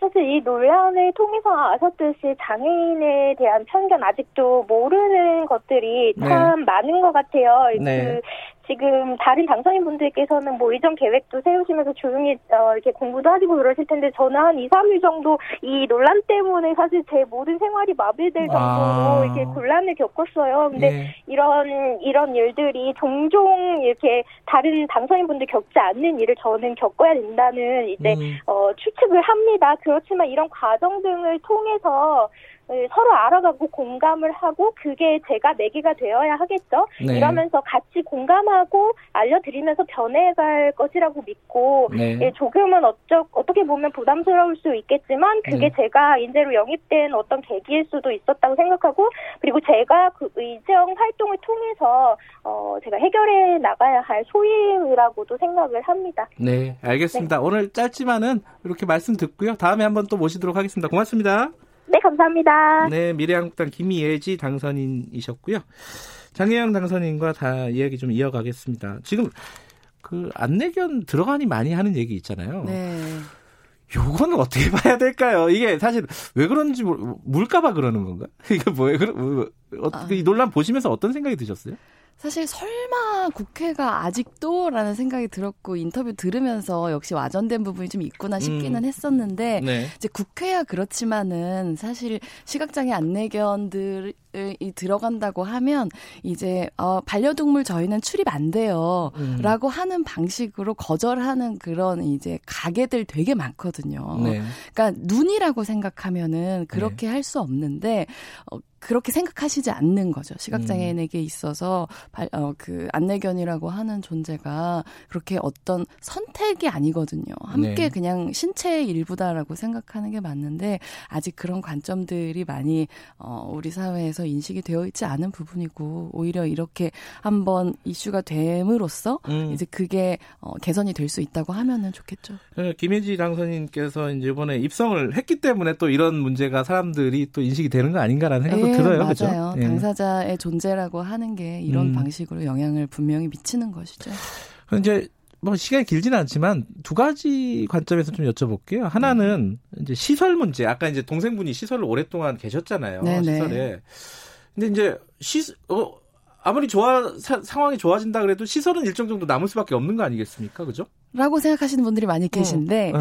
저는 이제 우리가 코로나 19 거치면서 어. 자가격리라고 하는 거를 전 국민들이 굉장히 많이 그렇죠. 해보지 않았습니까? 예. 그리고 그게 얼마나 답답하고 음. 사람을 힘들게 하는지에 대해서 일주, 이주 안 나가는 것도 음. 얼마나 갑갑한 건지 인간에게 음. 있어서 그 경험을 많이 주관적으로 하셨을 거예요. 네. 그래서 이제 제가 드리고 싶은 의문점은 어 내 삶을 바라보는 눈으로 장애 당사자들의 삶을 바라보고 있는가라고 하는 관점에서 저희는 좀 깊은 반성이 필요하다고 생각해요. 음. 나는 2주도 답답한데 음. 어떤 장애인들은 평생을 시설에서 남이 하라는 대로 그 공간을 벗어나지 못하고 사는데 그것도 넌 장애인이니까 너의 삶이야. 음. 라고 우리는 과연 말할 수 있는지 음. 그렇게 말하면서도 우리가 진짜 평등한 민주공화국 대한민국에 살고 있다고 자랑스럽게 말할 수 있는지 이 부분에 있어서 저는 아주 깊은 반성이 필요하다고 생각해요. 근데 그게 본질적인 문제긴 한데 네. 당장 있는 시설에서 벌어지고 있는 여러 인권 침해라든가 네. 이런 부분들도 좀 시정이 돼야 되는 건 맞는 얘기잖아요. 그렇죠. 예. 근데 이제 점진적으로 이제 계속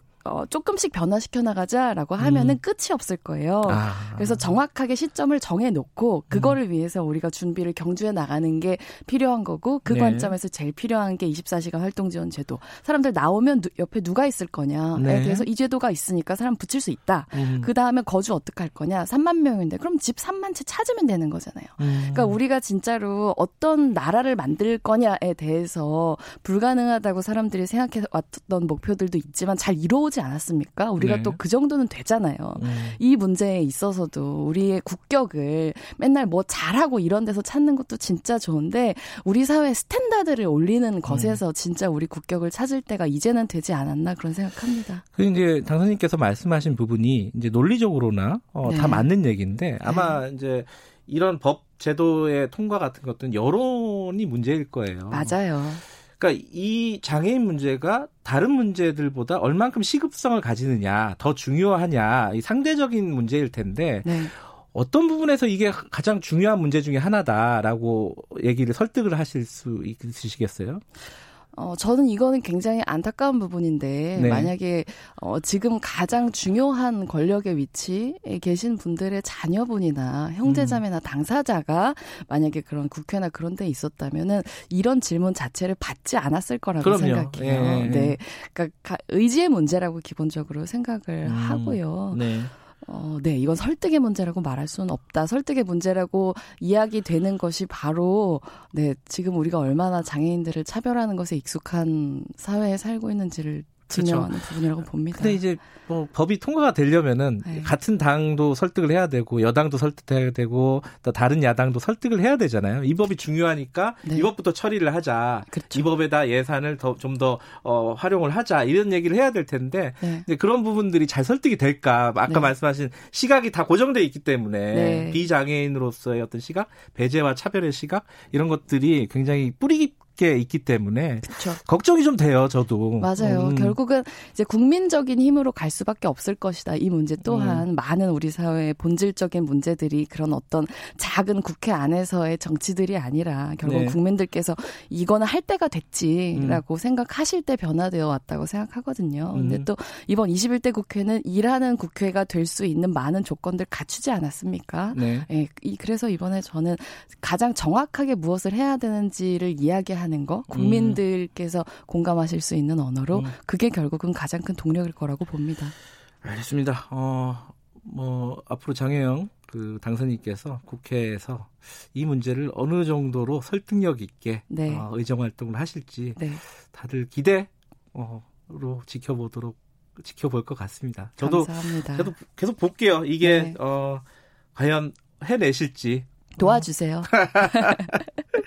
저는 뭐 제가 힘이 있다면 도와드리죠. 아유, 뭐 이렇게 네. 말할 수 있는 기회 주시는 게 사실 네. 중요하다고 생각하는데요. 네. 그냥 저 혼자로서 말하는 게 아니라 이 마이크 앞에 있을 수 있었던 수많은 사람들 대표해서 얘기하는 거라고 늘 생각하고 있거든요. 네. 그렇게 들어주시면 너무 감사하겠습니다. 네, 오늘 뭐 장애인 날을 맞아서 구체적인 것보다는 아까 말씀하신 시각의 문제 어, 이 문제를 한번 생각을 한번 해보셨으면 어떻을까 청취자분들이 네. 그런 생각이 드네요. 네. 자 오늘 여기까지 들을게요. 고맙습니다. 감사합니다. 자 정의당의 장혜영 당선인이었습니다. 최강 시사.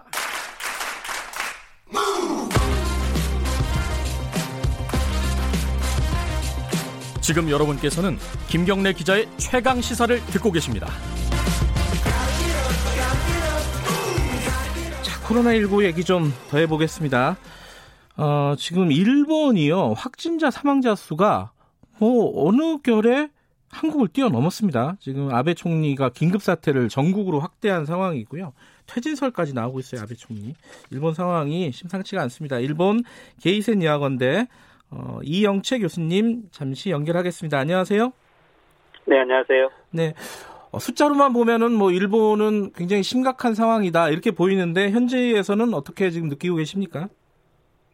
네, 어제도 예, 372명이 전국에서 새로 나왔고, 네. 어, 벌써 1만 8천 명인데 이것도 크루즈 700명을 빼고 벌써 1만 명 이상이 넘었고요. 네. 도쿄도 어제 107명인데 3천 명대를 넘어섰습니다. 네. 어, 근데 이제 아직도 일본은 이, 이게 규모가 얼마 정도 되는지 실체를 파악할 수가 없고요. 음. 또 검사를 폭넓게 하고 있지 않기 때문에 거의 어, 확진에 가까운 사람이 되어도 검사를 못 받는 상황에서 어, 거의 병원에서 검사를 거부당하고 입원을 거부당한 사례도 또 속출하고 있고요. 예. 네, 그래서 실제 지금 하나의 특성은 어, 어 병원 붕괴가 거의 내부적으로 음. 진행되고 있다 이런 음. 이야기가 많고 또 네. 이제는 도쿄가 아니라 전국적으로 이게 확대되고 있기 때문에 네. 어 지난주에는 전국으로 이 긴급 사태를 네. 확대하는 조치가 지금 있어서 아베 정권 항상 정책이 늦어지고 있다라는 비판도 많은 것 같습니다. 네, 뭐 이런 정책적인 실패,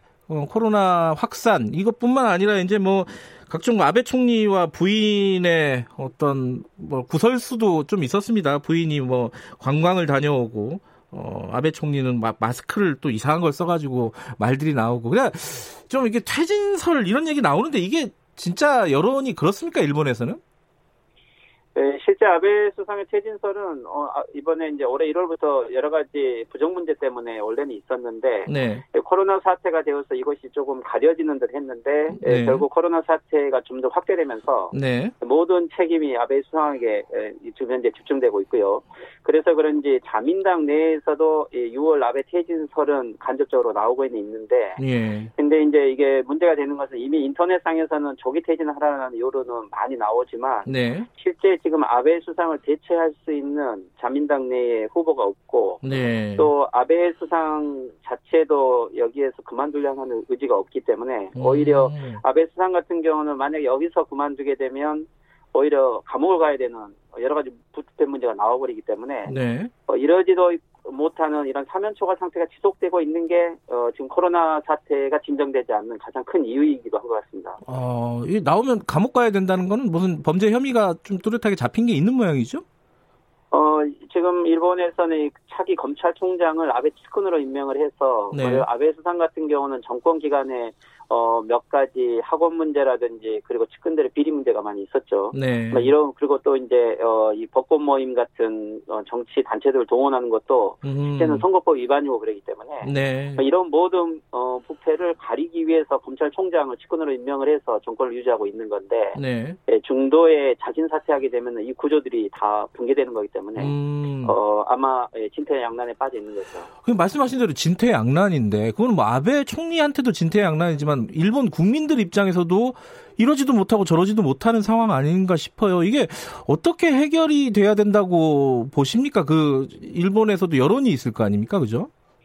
네, 일본 국민들 속에서는 이미 이번 어, 코로나 어, 사태 속에서 아베 정권의 무능력을 바닥까지 다 본 거고요. 네. 그리고 몇 번의 이 정책들, 즉 크루즈 배 정책, 그리고 아, 학교 휴교, 휴교 조치, 그리고 네. 마스크와 관련된 정책들, 그리고 지금 현재도 이 코로나 자체에 대한 정책이 전혀 결정되고 있지 않고 수상 관저와 의사단체와 후생상이 다 따로따로 노는 모습들에 오히려 국민들 약 80%가 코로나 사태로 오히려 불안감을 느낀다는 게 훨씬 많아진 거죠. 네. 그렇다면 이제 정치권에서 누군가 여기에 총대를 메고 책임을 져야 되는데 네. 지금은 그렇게 나서는 사람도 없고 그런 상황이 되는 거죠. 음. 아마도 이제 7월이 도쿄 도지사 선거인데 네. 아마도 이 7월 도쿄 도지사 선거에 실질적으로는 어, 아베 수상이 퇴진을 하고 예, 총선거를 같이 해서 새로운 체계를 갖추어 가는 게 좋은데 네. 그러려면 아베 수상 스스로가 지금 현재 무엇이 잘못되고 있는 것에 대한 음. 스스로 책임감이 있어야 되는데 네. 문제는 아베 수상이 아마 자기 스스로 무엇을 잘못하고 있는지에 대한 인식이 부족한 게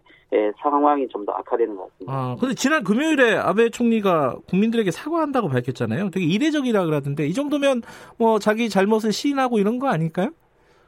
어, 그것은 이제 최근에 원래는 한 가구당 어, 30만 원, 즉 340만 원씩 가구당 네. 지급을 한다고 했는데 여기에 에, 야당 연립 정당인 음. 공명당이 크게 반발을 하고 국민들의 여론도 그 기준이 예, 최저 소득자 정도로 하고 음. 또 언제 지급받는지도 모른다는 형태였기 때문에 너무 불만이 많아서 결국 전 국민 1인당 10만 원, 즉 120만 네. 원으로 바꿨죠. 예. 근데 이 바꾸는 과정에 대해서도 기준이라든가 이런 부분들이 없어서 벌써 아. 지방에서는 이 정책을 실행을 했는데 네. 안된 거죠.